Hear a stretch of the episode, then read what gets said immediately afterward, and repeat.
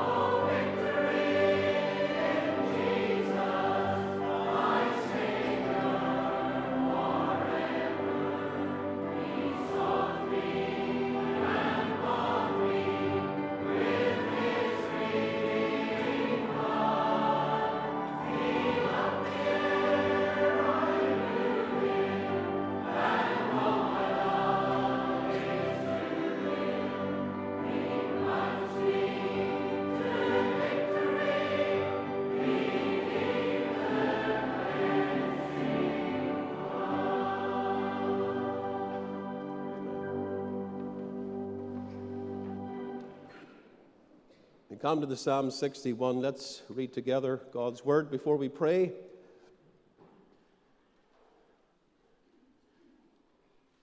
There may be those who feel themselves to be in a similar position to that of the author of this psalm, in a very difficult place, almost at the end of the earth, as we use that expression. David uses it here. And from that place cries to the Lord when he's overwhelmed. And the picture is that of someone in the water battling for their life. And they've been struggling and fighting and going down, they feel for the last time. But just suddenly they see a rock jutting out of the water and they think to themselves, if I can just get on that rock, I'll be safe. And so they cry, Lead me to the rock that is higher than I. Can't get to it by myself. I'm tired and exhausted. But if one just stretches out his hand and brings me to the rock, all will be well. That's the thought here. Hear my cry, O God, attend unto my prayer. From the end of the earth will I cry unto thee.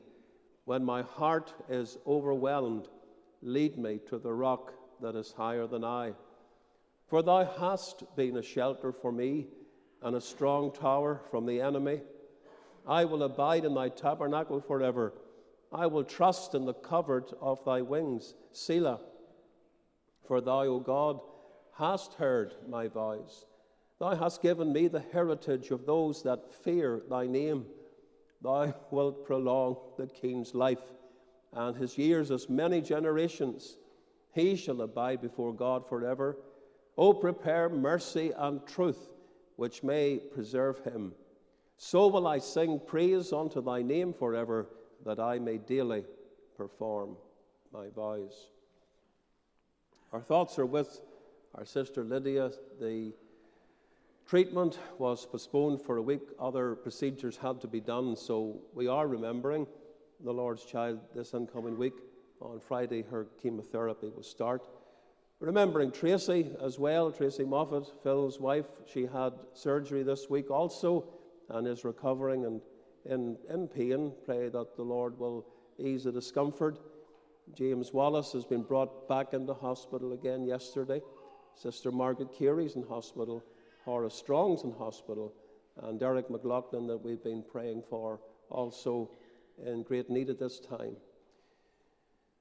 We're very conscious that the war in Ukraine commenced two years ago, yesterday. And we've been thinking about you folks and praying for you in your time of need. And I'm sure your thoughts have been in your home country as you've thought about the fighting and the killing and the maiming and the destruction. And we want to remember these folks very especially in prayer family members and friends that are back home in the land of Ukraine. So let's seek the Lord. Let's seek Him earnestly. Our Father, it is with a note of victory that we come into God's house and to the presence of the Lord just now. We've been able to sing with joy in our hearts victory in Jesus, my Savior forever. And for those that are here, redeemed by the blood of the Savior, we have entered into that victory. we know the blood applied, our sins forgiven. We enjoy pardon and peace with God forevermore. We can read our titles clear to mansions in the sky because we're going to heaven. This is not our abiding place, but heaven is the future destination of the redeemed of God. And we can say we're going by and by to the palace of a king. Glory to God. Hallelujah. Lord, in this world, the Savior has told us we shall have tribulation. Every family here, indeed, every individual knows something about the tribulations of this life, sufferings of one degree or another. Problems and troubles that beset us in the midst of the journey. We're so thankful for the high times, the blessed times, the, the days of sunshine and brightness when all is going well, but we're just very aware that in the midst of all that which is bright, there can come the shadows and the darkness and the clouds can overcast themselves upon our journey. And we know this is so for all that we've mentioned and many more besides. And so, Lord, we want to very simply commit our way unto the Lord for all that are here, every family gathered in worship this morning, each individual that's present at the house of God, whatever their circumstances, whatever they're going through. Lord, we pray that through this service you will minister to them, that you will speak to them Encourage them, bless them. Lord, lift them a little bit higher towards the Lord. We know that the Christian life is, is like climbing a mountain. Certainly, prayer is like climbing a mountain, ascending into the hill of God. But Lord, we pray that you will lift us higher from the carnal mind set free and help us to walk in heavenly places with Christ Jesus. And for those particularly with health issues, battling today with such, some of them, Lord, we've mentioned, they're in hospital. We think of James back into hospital. We think of the young man James in the Royal, and there is little improvement there, but Lord, what a long, protracted trial this has been. We think of Margaret, we think of Horace, we think of Derek, we think of Tracy at home recovering from surgery. And we think of all that is before our sister Lydia. And Lord, we want to, as we always do, just hand them over to the Lord. You are aware of our circumstances. You know exactly what we're going through the detail, the heartbreak, the suffering. Even when our closest do not realize the full extent of, of all that we endure, Jesus knows. He made our bodies. He knows the afflictions that beset these feeble frames of ours, sickness that overtakes. And Lord, we just want to pray for those that are in such a season of trial that that will be their stay. We have an anchor, we have a, a rock that we can run to, as this psalm has reminded us about today in those times when we are overwhelmed by our circumstances, when we feel ourselves sinking, we can just cry out from the heart Lead me to the rock that is higher than I. And we can look back and say, Thou hast been a shelter for me. Because during the course of life's journey, we have experienced the Lord's help. We've known what it is to hide in Him, to be sheltered by Him our refuge. And so, Lord, with past experience, it is with confidence, therefore, we, we just cry out in the midst of present circumstances, Lord, lead us to the rock again. And for these individuals and others that are suffering, Lord, may that be where they arrive this very day. We pray that God will bless this service in every part and this whole day. We pray for tonight's gospel service that there will be the breath of God. May there be the breath of God in the preaching of the word. We pray that we will know the infilling of the Spirit, and likewise in the pew, that those who sit to listen, the Spirit will be working in their hearts.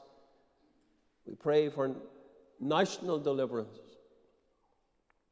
Lord, come and visit the nation and send the breath of God in the Spirit's reviving work and turn the hearts of our people back to God. Lord, you've promised such days when we humble ourselves and pray and seek your face. Lord, have you not promised to forgive us for our sins and to heal our land? And so we look for this kind of intervention in our day, for God to step in. We deserve nothing but judgment. We know that when we think this, of the sins of our nation in high places and low places too. But in wrath, you remember mercy. This is the God that we come to, a God that is gracious and long suffering. And so we pray that you will move in our day and draw people to Christ. Hear all these our prayers and remember especially the land of Ukraine with all their need. We, we pray for the pastor here and his people. We thank you for these almost two years that they've been with us, and as we've sought to reach out and to be a help, we thank you for the one over and above it all that has done that, even our God. And Lord, you've sustained them, you've helped them. But we know that these things are very much in their minds today as the, the war has been going on for these two years. We could not have imagined that it would continue for so long. But Lord, we're confident that Whatever is happening in the world, whether it's in Ukraine or Israel or other places, God is on the throne and He's working out His purpose. So we pray for comfort. We pray for even the cessation of the war. We pray that you will protect and bless your people and the families of, of these folks here. Keep your tender hand upon them for good. In Jesus' name. Amen. The hymn number four, Oh, for a thousand tongues to sing my great Redeemer's praise, the glories of my God and King, the triumphs of his grace.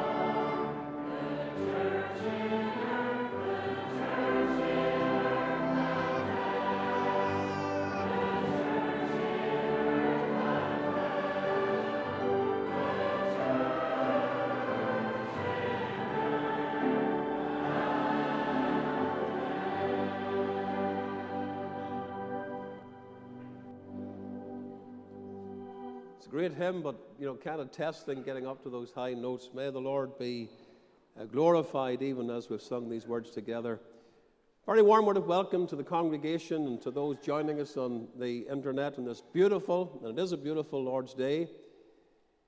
The gospel service is tonight at 7. I want to speak on the subject What would you like to say at the end of the journey? And I was just reading through the scriptures this week, and I think it was Friday, uh, what someone had to say at the end of his journey in the Bible, and it greatly struck me. And so we want you to pray that the Lord will bless His word. Come to pray with us at 6:30 if you can. You'll be welcome. Refreshments will be served after tonight's meeting. In the morning, the Hebron Tots meet at 10 o'clock. Just to let you know, if you don't know already, Winnie Laverty's funeral is tomorrow and that will be in the Jubilee complex of the Martyrs at 11:30. Tuesday night is Youth Challenge at 7. The school's ministry on Thursday sees us going to the model for Scripture Union, so we get an hour with the children in the afternoon. Pray that the Lord will go before us. Christina is able to come with me this coming Thursday, so over the next month, every week on a Thursday, for four weeks, we have this opportunity. Thursday night, being the last uh, Thursday of the month, is our missionary meeting and a deputation service at 8 o'clock on behalf of Emmanuel Christian School.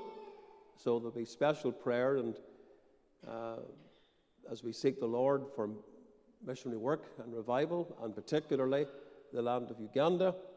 And my understanding is that Jonathan will be representing the mission board on Thursday night. So we look forward to that and all that will be seen and all that will be uh, heard. On Friday night, the youth fellowship is at 8 o'clock. Our brother Greg will be speaking on understanding Islam. Very important subject with so much going on in the world today, and we see everything in our own nation that's happening in the streets. Understanding Islam, uh, a good subject for the young people to consider. We want you to share this, invite others to come along. I'm sure your friends will find it most interesting also. Friday is presbytery in Magherafelt for the elders. Saturday morning is the open air at 11 o'clock. And next Lord's Day, the prayer meeting at 8 a.m., Sunday school at 10.30. Quarter to 11 is the Bible class, and Phil will be coming to Gideon, the mighty man of valor, part two. So I'm sure you'll look forward to the study. Worship service, 12 noon. I'll be here to preach in the will of God. And then family night at 7.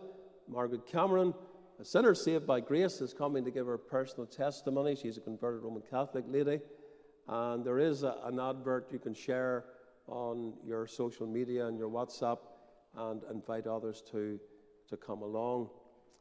Supper will be served. And ladies, we need you to help as we need you to help on every occasion. Tonight's refreshments do bring what's needed, but next Sunday night, if the ladies can bring half a loaf of sandwiches and a dozen buns. Remember the Mission Board 50th anniversary meetings that will be held in Lisburn from the 6th to the 9th of March. And there's a Wednesday, Thursday, Friday, and Saturday night involved here. Pray that the Lord will go before the board and all who take part, prepare the way, and that a fresh interest in missionary work will be experienced. Remember also the ordination and installation service of Jonathan as he takes up the ministry in Mount Merrion, and that is Friday week, the 8th of March. The meeting will take place in the Martyrs Church. We've been asking you to pray for the need of a temporary primary school teacher needed until the end of June. We would ask you to continue to pray for that need, please. We had the opportunity to be in schools this week. I was in a school that was able just to take a quick photograph there up in Castle Row, and we're thankful again for the openings if we can just travel a little bit of distance to the land of Uganda, some of you will know this lady, if you've been there, uh, she lives next door to the school and the church premises. Her husband was the chairman, the former chairman of the district. He was always very sympathetic uh, to the school. In fact, the children went to the school. But a few months ago, very, very suddenly, uh, he died. He was just in his 40s, and his wife was expecting another child, and that little child has been born. And this is the little baby, baby Jaden, uh, born to Justine. So, happiness and joy with a baby coming into the world, but absent of a father. And we know that, that what that means, especially in Africa. So pray uh, for this family, please. The parents of the school just recently uh, coming together at a special function. The top students who have done their O levels, this is in Standard 4, and they have done exceedingly well. The results were good, and we rejoice in that. And then the primary seven top students and their friends are in this picture, and they have done so well also in their examinations. They always have a Thanksgiving service at the end of such a, a, a time, a term when the exams have taken place and the students have done so well, and that was the Thanksgiving service there recently. They've been reaching out, as you know, in the work of evangelism and Sunday school work, and this is in Bukalula which is a village not too far away from where the school is. And this is the new Sunday school that has been commenced there. And we're thankful for all the children that have been coming in. And also, these young men are the new entrants into the Bible Training Institute course. And we're thankful for this that gives a, a two year part time course for men to study the scriptures. I have one photograph to show. I, I could not show the others, but it's a lady Nakato. Not sure if that's the exact pronunciation, but um, this lady suffers with epilepsy, and she recently had an epileptic fit and fell into a fire. And she's been very, very seriously injured. Burns on her arms, her face, and she's actually had to have part of her arm amputated as well. And we want you to pray for Nakato. We're going to try and help with needs that she has at this time as a church. Pray that the Lord will be with her. And as her sister Noreen reaches out in this very desperate time, that she will be a means of grace to her by, through the Lord uh, to minister to this lady. In one month's time, she will deliver, God willing, a little baby. So this has been a really difficult time for her. Recently, somebody gave a gift that was in a very large tubular box, and in that was a mat. Now, I didn't know what the mat looked like until Noreen opened it and sent me a picture. And so I think the person that got this organized is here. And it's Emmanuel Christian School. With Lo, I am with you always. For his name's sake, they went forth. And they received this at the school, but they thought it was too good to put down as a mat, and they've hung it up in Noreen's office. So we thank the one that thought about this. It was a very kind gesture and sent that out to, to Africa. Over in the land of Romania, wood has been distributed to poor families over these cold months to help them, and also potatoes have been given. And one of the pallets, I'm not sure, but the other one went to a different destination. Haven't heard about it yet. But this is the one that went to Bazo that we've just recently sent out, and it's arrived. And on, on the left, there was a box filled with gifts, and on every one of them, there was this little tag with a, a verse of scripture in Romanian. And the pastor there, Pastor Emmanuel, wants to thank the person who went to all the trouble to do this. And it was time consuming making sure you got the scripture, wrote it out and, uh, in a different language. And those that had supplied some clothes on the right hand side, they had labeled on the outside what was inside. And he said that's been immensely helpful as well. Maybe just to make, make an announcement, we, we do not continually receive clothes. Um, sometimes when they come in, that's fine, but we don't receive clothes all the time. because it does cost money to send them out, and we bring clothes in. It's about £350 per pallet, so we just need to keep that in mind uh, that there's a cost involved in that. But from time to time, we make special efforts and special appeals, and that's fine. This is the homework group that Emmanuel has set up in Campina in his own church, and they're bringing in these poor children, Roma children, and having um, after school time with them, helping them with their homework. And they've all stayed on. There's about 12 of them come in, and they all stay on for the children's meeting and hear the gospel. We put out a little appeal this morning. I'm not going to say much about it because we, we mentioned it in the video this morning uh, for two things happening at Deborah House. One of the greenhouses or the polytunnels um, came off the worst during the storms of last year, and we noticed this when we were out. So, on the left hand side, there is a poly tunnel without any plastic, and we want to help with that. On the right is a picture when the play park was built, and it needs repair work, and the authorities have also demanded a fence to be put up for whatever reason, I don't know, but they say uh, you're not allowed to use this until that's done.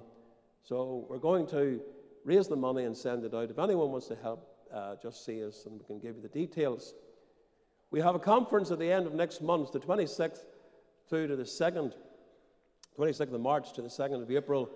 And we want you to pray for this conference with the Roman churches in Bezo We'll give you more details near the time and when we will visit the poor families. Away in October, 22nd to the 29th, there's a group going out to visit the work. There's one place left out of the 10, and if anyone's interested, please see me. We continue to pray for those that need the touch of the Lord in their life. And we got this correspondence from the Reverend Hannah about Jesus Ballesteros. He has asked the Reverend Hannah to pass on his grateful thanks to all who prayed for him during his illness. He left the hospital on Friday and plans to be with us tomorrow, which is today, of course, in our church services. So, a man that was so critically ill and now out of hospital, we're so glad to hear about that. For those praying for James down in the Royal, uh, James is improving slowly. Doctors are pleased with his progress. He is recognizing his family and following them with his eyes. He is slowly starting to respond. The Lord is answering prayer. And you know, this young man was involved in a serious car accident and has been in hospital for over eight months. And he's been in a critical condition. Please continue to pray for James. Continue to pray for the land of Ukraine, especially second anniversary now of the war commencing and continue to pray for the land of Israel, that God will bring peace to the warring nations.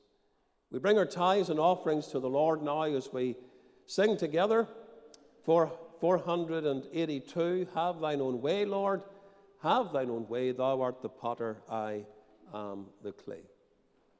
Keeping our seats as we sing.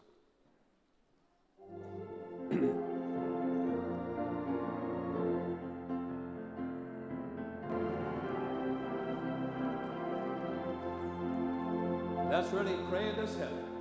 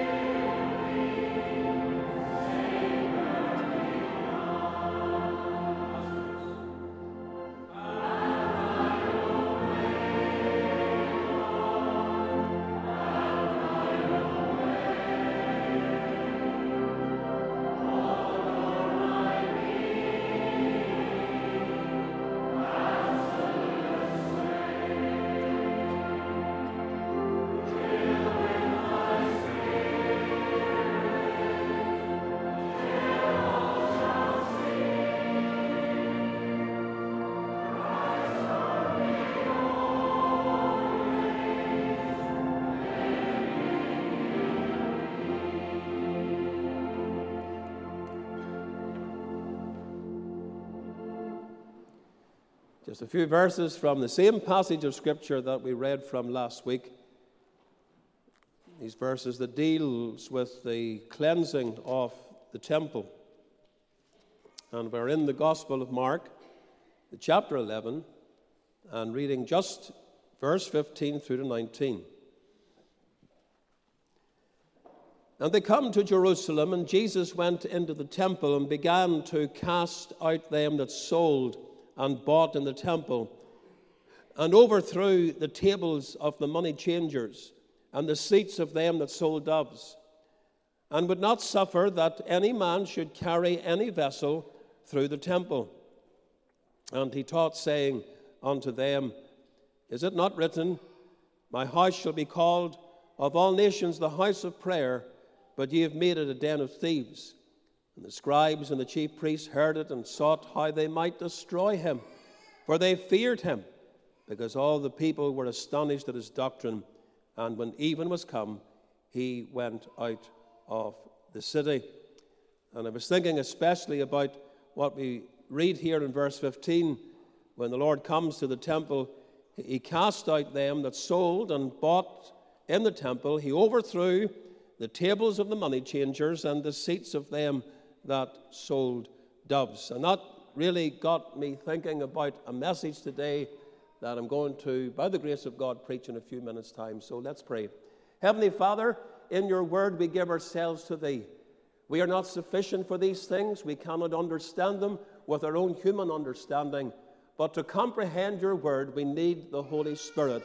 He is our guide, our teacher, our instructor, and we pray right now he'll come alongside each one and speak to every heart. We need help in the ministry of the word. Fill this vessel with your spirit and fill this house with your presence. And may the Spirit of God work from seat to seat, heart to heart, and move in all of our souls this day so that when we leave God's house, we'll be able to say with confidence, We've met with God today. Jehovah Shammah, the Lord was there. Hear this, our prayer, for we ask it in Jesus' name. Amen. On two occasions, the Lord Jesus Christ cleansed the temple in Jerusalem. One at the beginning of his ministry, just after the first miracle that he performed, turning the water into wine. And the record of that is given to us in John chapter 2, verse 13 to 17. The other Gospels do mention this particular cleansing. The second occasion was at the end of his ministry, and this time it is recorded by Matthew, Mark, and Luke, but not by John. In the first event, Jesus made a whip of cords, which he used to drive out the sellers, but there's no mention of a whip in the second cleansing. The temple, the house of God, was being used for the wrong purpose. According to the law, two doves or pigeons were required to be offered in sacrifice. And you, you will see that from Leviticus 14, verse 22, carried on into the New Testament. We see an example of it in Luke chapter 2, verse 24. But it was difficult to bring these birds from distant parts of Judea. And so a lucrative business was set up when, with these sellers selling their produce in the temple courts, robbing the faithful by charging exorbitant prices. There were other merchants there selling cattle and sheep for temporal sacrifices as well. Because these sellers who preyed on the poor, and because of Christ's passion for the purity of the temple, Jesus was filled with righteous indignation. As he overturned the tables of the money changers, he condemned them for having turned his house of prayer, God's house of prayer, into a den of thieves. Jesus denounced such greedy practices and he physically put a stop to this corruption. God had a high design for his house, but Israel had so degenerated that they were making use of God's house for vile and profane purposes to feed their greed. God's house ought to have been a place of prayer where men from all nations could meet with God. His design was for his house in Jerusalem to be a gathering place for worshippers from all the nations, a place where prayers could rise like incense from the hearts of the faithful as they came to the presence of God. Now, as I thought about the scene before us, this event in the Lord's ministry, my mind fled away to what I believe is an important and searching application that I want to set before you today. There is no longer a temple in Jerusalem for worship as there was 2,000 years ago. One day the temple will be rebuilt according to the prophetic word, but that's a subject for another time. We have already seen the application to our present day church buildings and what purposes God's house are to be used for today, in the modern day, for worship, for praise, for preaching, and for prayer. But I have another thought for us to consider. There are present day temples, these bodies of ours, particularly, especially if you're a Christian. The modern day temple where God is pleased to inhabit and dwell in, take residence in, is the body of each individual believer. And these temples, in a very real sense, need to be cleansed and purified. Not just once or twice as it was in the Lord's ministry, the physical temple, but they need cleansed continually. And so we look to the Lord today for enlightenment and challenge when it comes to the way we live our Christian lives on earth. We come with a prayer. I, I trust that we do. Dear Lord, visit these temples of ours, these bodies that you inhabit, and cleanse them. Overturn the tables of sin and cast out all that is vile and profane. I trust that will be your prayer now, and certainly when we come to the end of the message, that will be your prayer. May God apply His word to your heart. You could entitle this message Good Housekeeping, keeping your house, keeping your temple clean.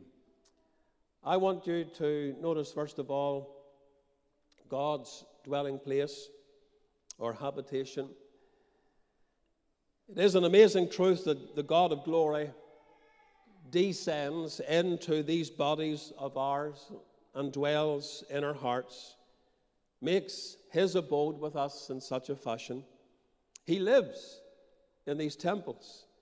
As he came down in ancient days, his presence and glory and spirit filled the physical building of the temple, so he comes in the New Testament age, which is still the same age in which we're living, to inhabit these bodies of ours. We are God's temple. Paul, writing to the Corinthian church in 1 Corinthians chapter 6, verses 19 and 20, said, Know ye not that your body is the temple of the Holy Ghost which is in you, which ye have of God? And ye are not your own, for ye are bought with a price. Therefore, glorify God in your body and in your spirit, which are God's. These words actually come in the background of a warning against fornication in particular, sins of a sexual nature might seem incredible that professing Christians need to be warned of such things, but they do. We need to be warned about all sin, including those of an immoral nature. The city of Corinth at the time of the Apostle Paul was one of the most immoral places on earth. Every vile sin was practiced there. Indeed, these believers were reminded by Paul about some of their past lives, what, what they were before their conversion. And uh, I'm sure you've, you've pondered over this many, many times because the list is given to us in 1 Corinthians chapter 6 and verse 19. or rather, verse 9 through to 11. Know ye not that the unrighteous shall not inherit the kingdom of God? Be not deceived, neither fornicators, idolaters, adulterers, effeminate, abusers of themselves with mankind, thieves, covetous, drunkards, revilers, extortioners shall inherit the kingdom of God. And then he says, and such were some of you. That's your past life. These are the sins that you were guilty of as you lived in the city of Corinth. But ye are washed, ye are sanctified, ye are justified in the name of the Lord Jesus and by the Spirit of our God. The exhortation then comes in verse 18 flee fornication, sinning against your own body. And Paul immediately follows with the question about our spiritual temple in the next verse, verse 19. What know ye not that your body is the temple of the Holy Ghost which is in you? I ask you the same question, professing Christian in this service. Do you know that your body is the temple of the Holy Ghost? Do you know that the Spirit of God, if you're a child of God, lives within your body? Are you aware of this? I think that we ought to be. How could Almighty God dwell in these temples, these vessels of ours, and, and you and I not be aware of it? The Almighty. The Spirit of God coming to live in here, and we're not conscious of it. We're bound to be. It was prophesied that this would be so by Ezekiel in Ezekiel chapter 36 and verse 27 I will put my spirit within you. That was the prophetic word. And listen to what the Lord said the, night before he died in the Gospel of John, chapter 14 and verse 17. He said, The Spirit of truth, he, he says in verse 16 to get the connection, I will pray the Father that he shall give you another comforter, that he may abide with you forever, even the Spirit of truth, whom the world cannot receive, because it seeth him not, neither knoweth him, but ye know him, for he dwelleth with you and shall be in you. The Spirit of God. He speaks to his disciples the night before he went to the cross. The Spirit of God is with you. Praise God for that. But the Spirit of God will be in you. You will have the Spirit living in your body, your temple. Mark also the words of the, the great apostle as he wrote to the church at Rome in Romans chapter 8 and verse 9. But ye are not in the flesh, but in the Spirit, if so be that the Spirit of God dwell in you. Now, if any man have not the Spirit of Christ, he is none of his. In other words, if you haven't got the Holy Ghost living in you, you're not a Christian. You don't belong to the Lord. But it's made plain here that the Spirit of God comes to live, comes to dwell in these temples, the modern day temples, your body, dear child of God. I want you to notice, secondly, that we need to identify some of the unclean things in our temples that need to be swept out, that need to be thrown out. And of course, the list here is inexhaustible, really. But I was thinking of a few of the, the things that need to be taken away from our hearts. Think of the conflicts and the battles. Think of Satan's temptations, the world's allurements. Think of the flesh's opposition. And as I thought about this, I want to begin because remember, the whole context of what Paul talked about, your body being the temple of God, there in 1 Corinthians chapter 6, is to do with fornication. I want to deal, first of all, with sexual sin. Might be worth pointing out that Paul's command uh, commands the believers at Corinth to flee fornication. And as he does so, he uses the, the Greek word porneia, which refers to a very broad range of sexual sins. And so to flee, to flee this sin of fornication means more than the dark and vile physical act of doing that which God has forbidden outside the marriage. if you're not married, someone that hasn't got a wife or a husband. I'm try, trying to couch my terms in uh, as polite terms as I possibly can. I'm very conscious I'm preaching from the pulpit, uh, and I do not like to be too explicit in the house of God as we gather here for the worship of the Lord. But you do not do anything inappropriate. Maybe that's a good word that you'll understand. You don't do anything that is inappropriate with another person. You do not gratify the flesh through things that you, you might find in pornographic photographs or videos or any such like. We think of movies, we think of magazines, we think of books or the, uh, the internet sites. And why? Why do you not? Because your body is the temple of God. For that reason. A temple is a place sacred to God, which must be kept pure from immorality. Where necessary, therefore, the heart needs to be purged from these things. Because God has told his people, Be ye holy, for I am holy. God expects you and I to be holy. When Paul wrote to young Timothy, he counseled him, Keep thyself pure.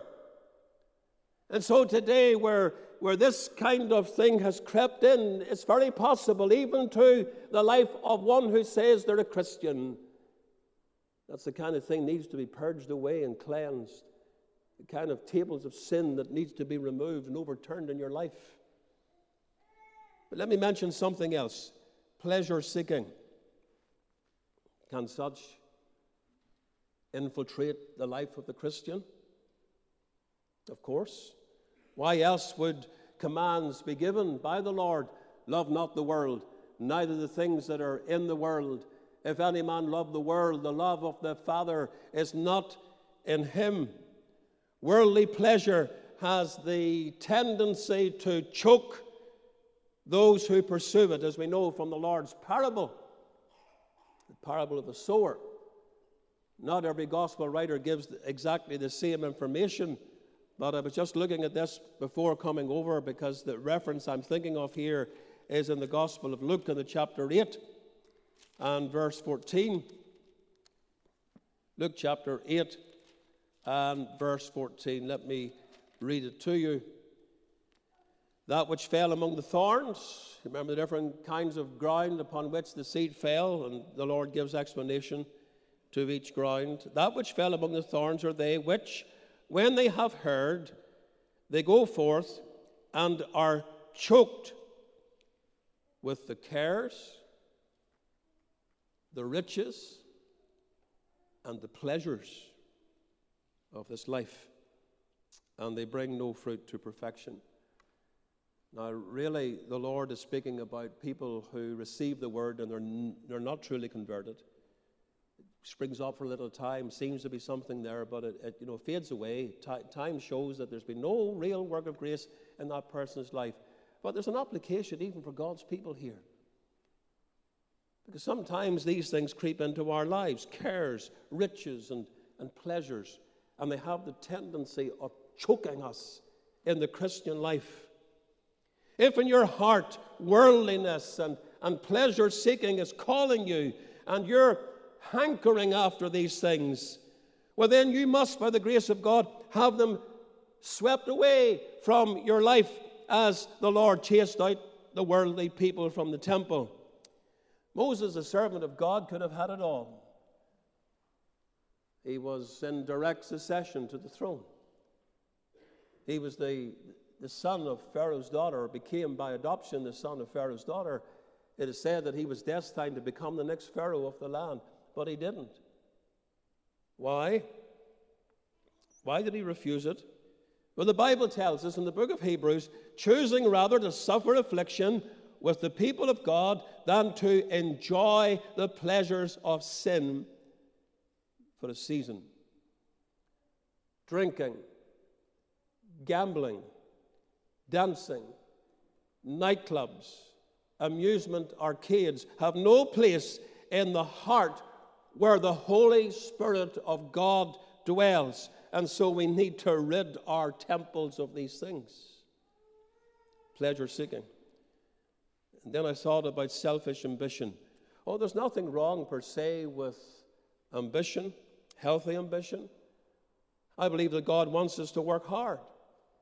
And if by working hard we prosper in this world and we do well, that's fine. Providing that the Lord Jesus Christ, our King, has the number one place in your life. And that's essential. Jesus said, Seek ye first the kingdom of God and his righteousness, and well, these other things will be added unto you. God had men who prospered in this world, who were good men, godly men Abraham, Isaac, Joseph, David, Uh, Solomon, Job, Daniel, all from the Old Testament. And in the New Testament, we have people like Dorcas, Cornelius, Lydia, Aquila, and Priscilla, and others who, who prospered in this world. Some of them prospered financially, some of them prospered politically. However, when ambition to do well in this world is completely of a selfish, self centered nature, then that is a serious problem if you are a professing Christian. You become like a Lot, you become like an Achan. The warning that Paul gave to Timothy has never changed. It's the warning that we read about in 1 Timothy and the chapter 6. And let me read to you verses 9 and 10. 1 Timothy 6 and verses 9 and 10. They that will be rich fall into temptation and a snare, and into many foolish and hurtful lusts, which drown men in destruction and perdition. For the love of money is the root of all evil. It's not money that's the root of all evil, it's the love of it when it becomes an obsession.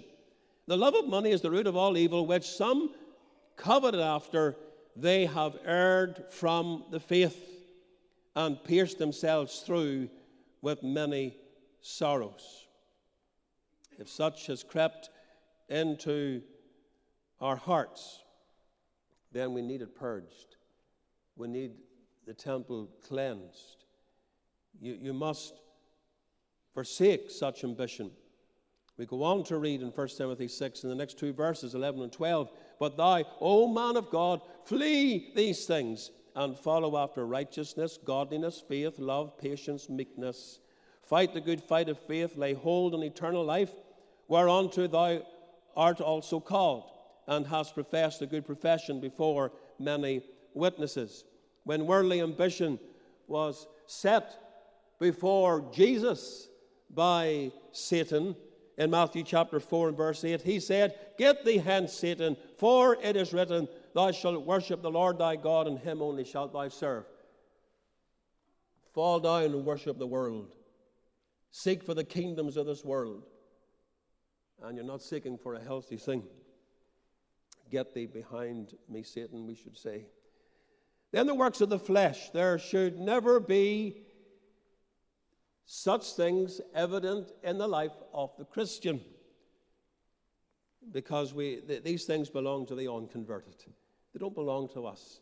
You know the list that's given by the, the apostle in Galatians chapter 5 and verse 19 onwards the works of the flesh are manifest, which are these adultery, fornication, uncleanness, lasciviousness, idolatry, witchcraft, hatred, variance, emulations, wrath, strife, seditions, heresies, envyings murders, drunkenness, revelings, and such like, of the which I tell you before, as also I have told you in time past, that they which do such things shall not inherit the kingdom of God. It's very clear, therefore, it belongs to the old life or the un- unconverted in this world. There's 17 things given in this list.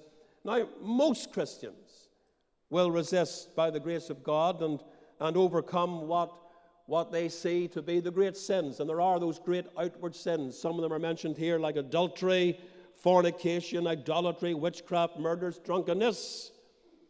Though remember, these things can be committed in the heart. Never forget that. The heart sin is just the same before God. But what about those other sins that need to be swept away from our hearts? Not the great ones that I've mentioned here, but, but those ones like hatred and wrath and strife and envying, Too often these sins are, are tolerated. Never forget God hates these sins, and so should we. Do you hate other people? Are you an angry person? Is there strife in your heart? What about envy and jealousy? Is such found in you? You're, you're envious of, of other people? Maybe it's worldly things. You're, you're envious because they have a better car than you, or, or they have a better house than you, or they have more money than you. Or maybe it's even spiritual things that they can pray better than you, or preach better than you, or do things in God's house better than you can. Does jealousy fill your heart? Oh, dear child of God, these are the things that need to be, to be purged away from us as we cleanse these temples of ours. And then I thought about lying.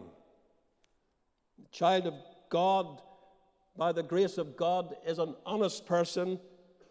When Paul urged the Colossians to seek those things which are above, in Colossians chapter 3, and to put off those old sins that belong to the corrupt man, he said, Lie not one to another, saying that ye have put off the old man with his deeds and have put on the new man.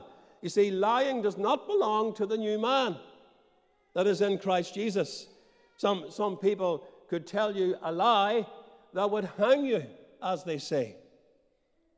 Not the Christian not the Christian. The Bible says lying lips are an abomination to the Lord. Proverbs 12 and 22. We are reminded that there are no liars in heaven. Revelation 21, verse 8. We taught our children this from the earliest days that we possibly could.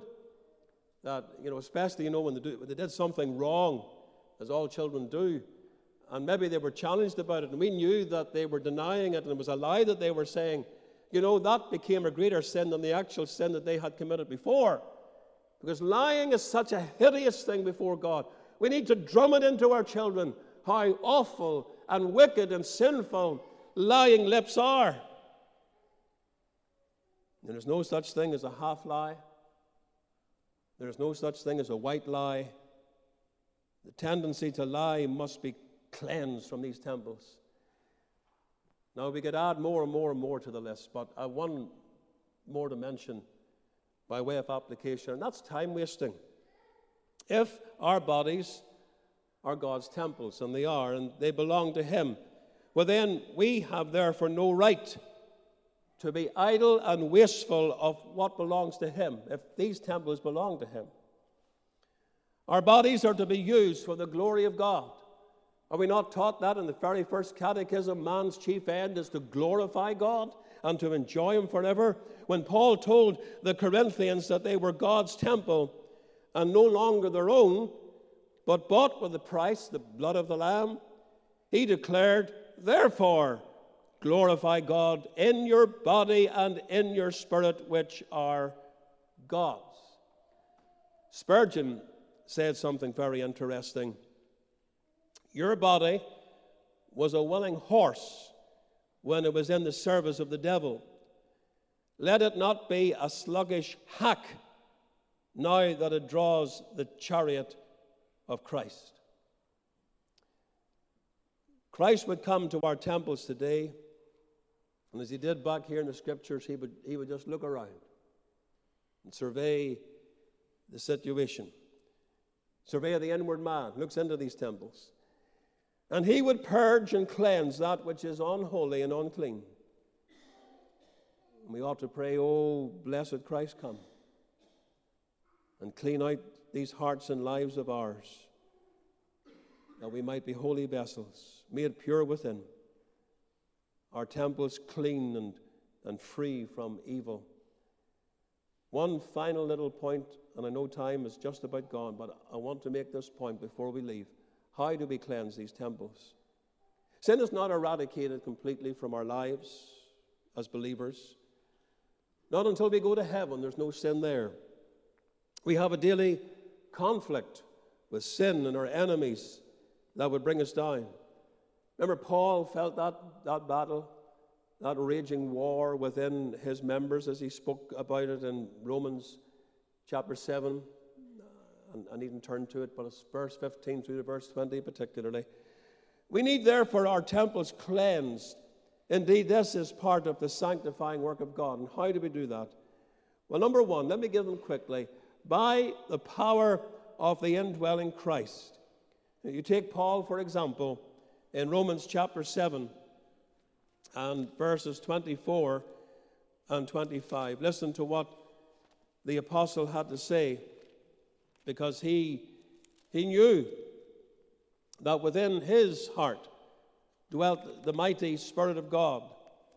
And so, here in Romans 7 and verse 24 and 25, just at the end of the chapter, having talked about the battle within his members, this raging within his flesh, he cried out, O wretched man that I am, who shall deliver me from the body of this death?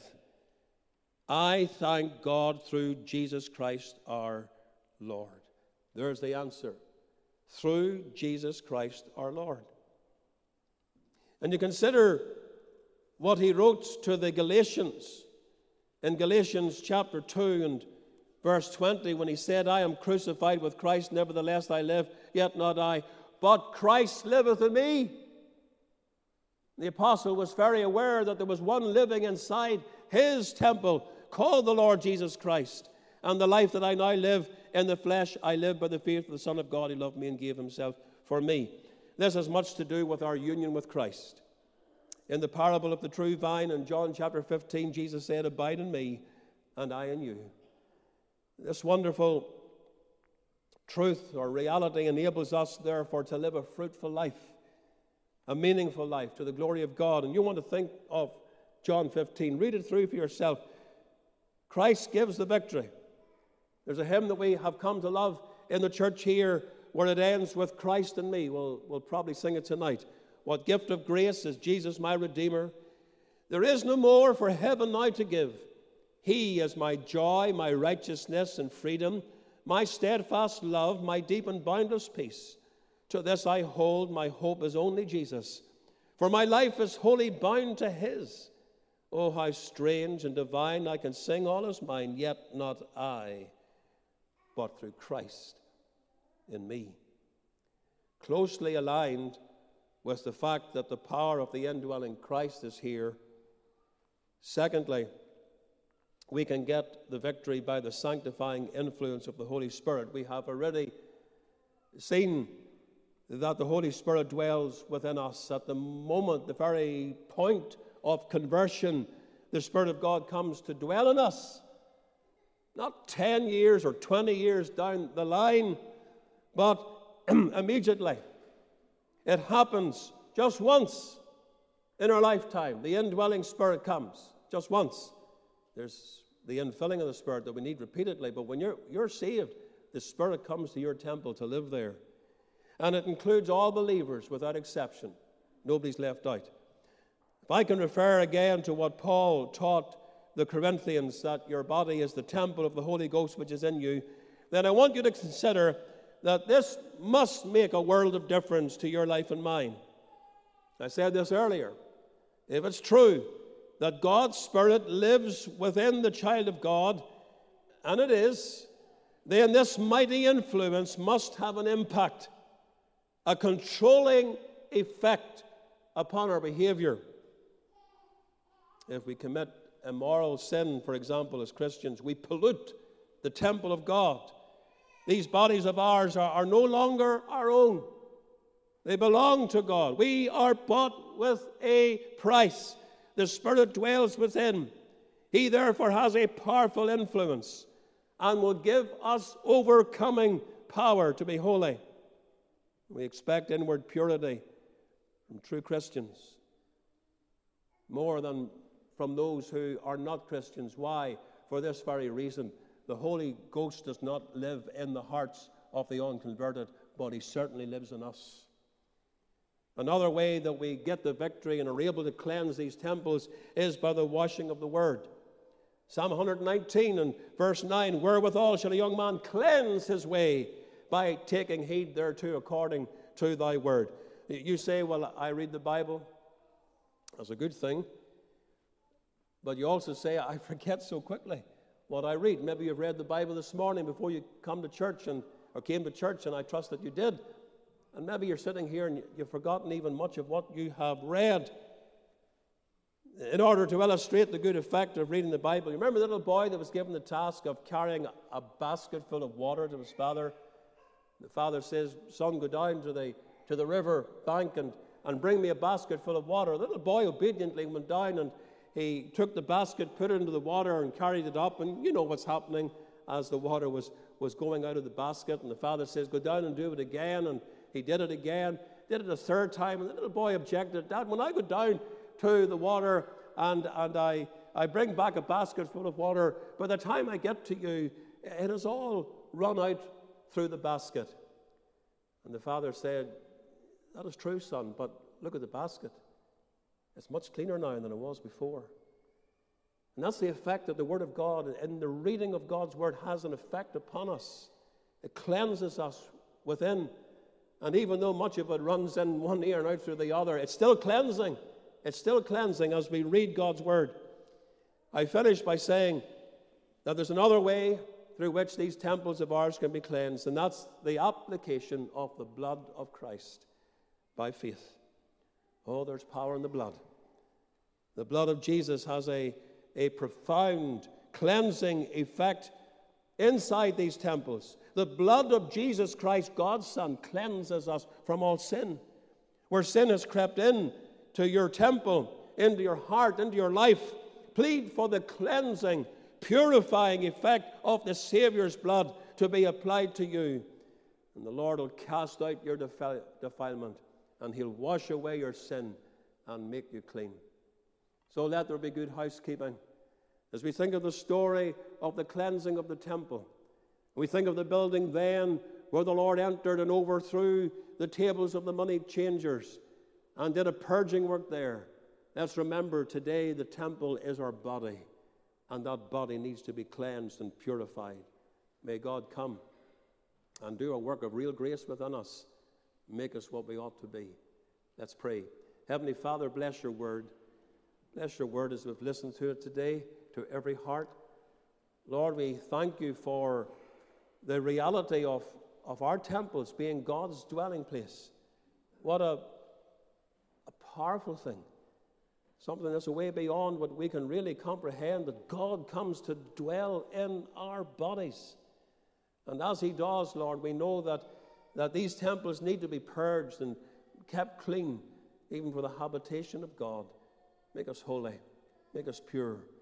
Help us, Lord, every day to see to it that, that we are washed and cleansed and we get the victory, and those tables of sin are overthrown in our lives. Make us the people that God wants us to be a holy temple representing the Lord well in this world for Jesus' sake. Amen. Could we sing one verse? It's asking the Lord to wash us, and I think it's good to sing this before we leave.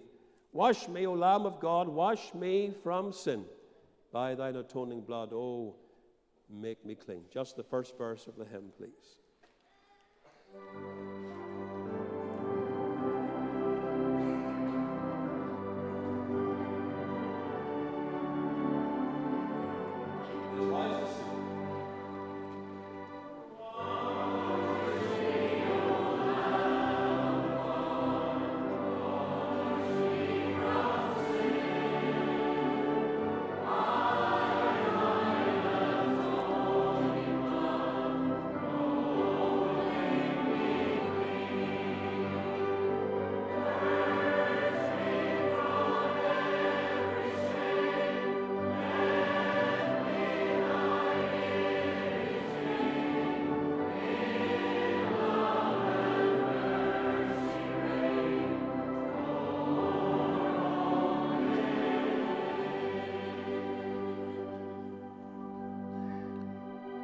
Lord, take us from your house today with the living word of God in our souls. Help us to act upon your word, to think about what is being taught here, and how needful it is for our hearts to be cleansed from sin today, and for us to walk in this world in white. And so we pray that there will be that effect. There will be that influence of your word in the heart of every child of thine. And sure, there be those not saved gathered among us. Lord, bring them to Christ.